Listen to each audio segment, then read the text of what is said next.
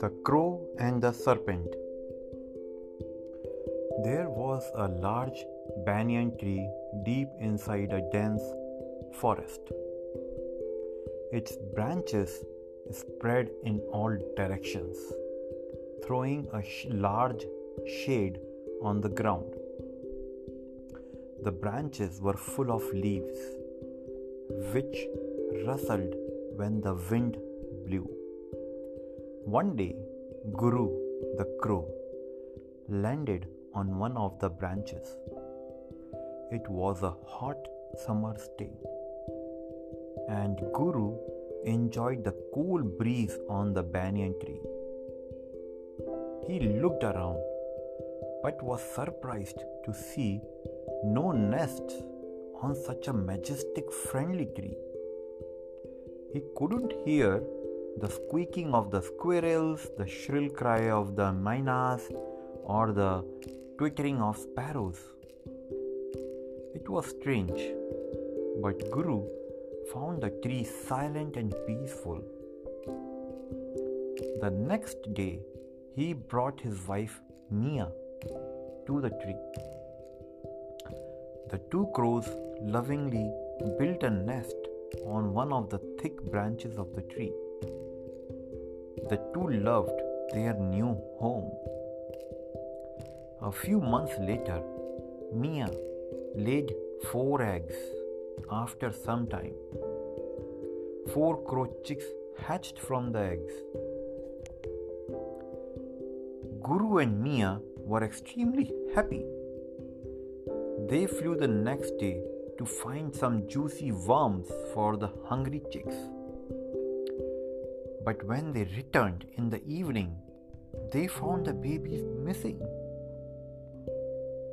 Guru and Mia cawed at the top of their voice in despair.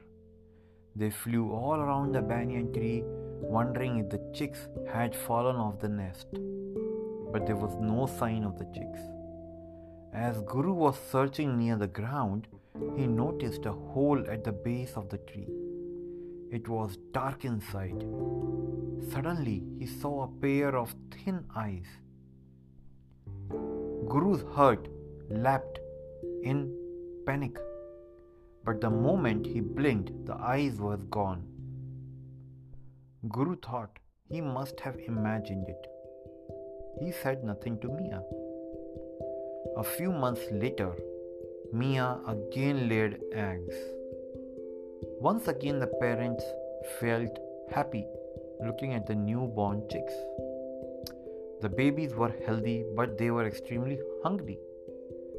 Though they didn't want to leave the chicks alone, Guru and Mia had to leave the nest to find food. When they returned in the evening, once again they found the nest empty. Guru immediately remembered the hole at the base of the tree. He flew there to see if he could see those eyes he had seen. The hole was dark, but at its mouth, Guru saw a feather. It was a crow feather. He cawed loudly at the hole. The sound boomed inside the hole. Guru continued his cawing in anger. Suddenly, there was a loud hiss. Guru jumped back in fear. A big black cobra emerged from the hole. It looked coldly at the Guru and went back in. Guru hurried to Mia and told her everything he had seen. Mia was scared. Now I know why there aren't any nests on this tree. This snake eats bird babies. Let's leave Guru, I'm very scared. We can't leave our home, Mia, said Guru. Guru, I know you like this tree, but don't you think he can be happy wherever we go? Think of how happy we will be with our babies, said Mia. Yes, we will be happy, but oh, I don't like being forced to leave. Think of all the birds who thought like that and left this beautiful tree. Don't worry, Mia, I will think of a plan. Some time passed, and Mia once again laid eggs. She kept asking Guru what he planned to do. She feared for her chicks. Meanwhile, Guru had no idea how to deal with the snake. He decided to ask his friend Jackal for help. The jackal heard the whole story. Without saying a word, he went for a long walk. When he returned, he had a smile on his face. He whispered the plan into Guru's ears.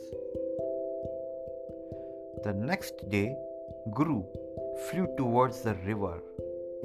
He sat on a large rock and waited. Soon he saw the thing he was waiting for. A large group of people approached the river. It was the queen of the land coming to the river for a picnic. The queen stepped out on the grass. Her helpers spread a soft mattress and the queen sat down. She took off her jewelry to relax under the sun. That was the moment Guru was waiting for. He hopped on the mattress, picked up the necklace, and flew away.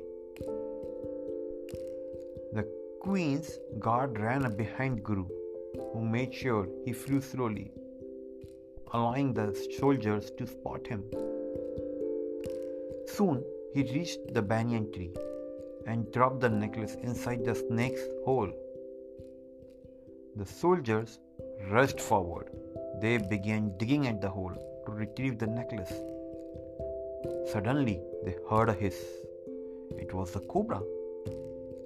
It spread its hood, ready to strike at anyone who attacked. But the soldiers were clever. They thrashed the snake with sticks and threw it away. They found the necklace and returned it to the queen. High on the banyan branches, Guru and Mia saw everything that happened. Guru cowed his thanks to the soldiers. As soon as the soldiers left, Guru and Mia heard a crack. The first chick put its head outside the egg. Guru and Mia smiled. One by one, all the chicks hatched. This time, all of them lived happily together. Wow, this is a very nice story, kids. Thanks for listening. Bye bye. Good night.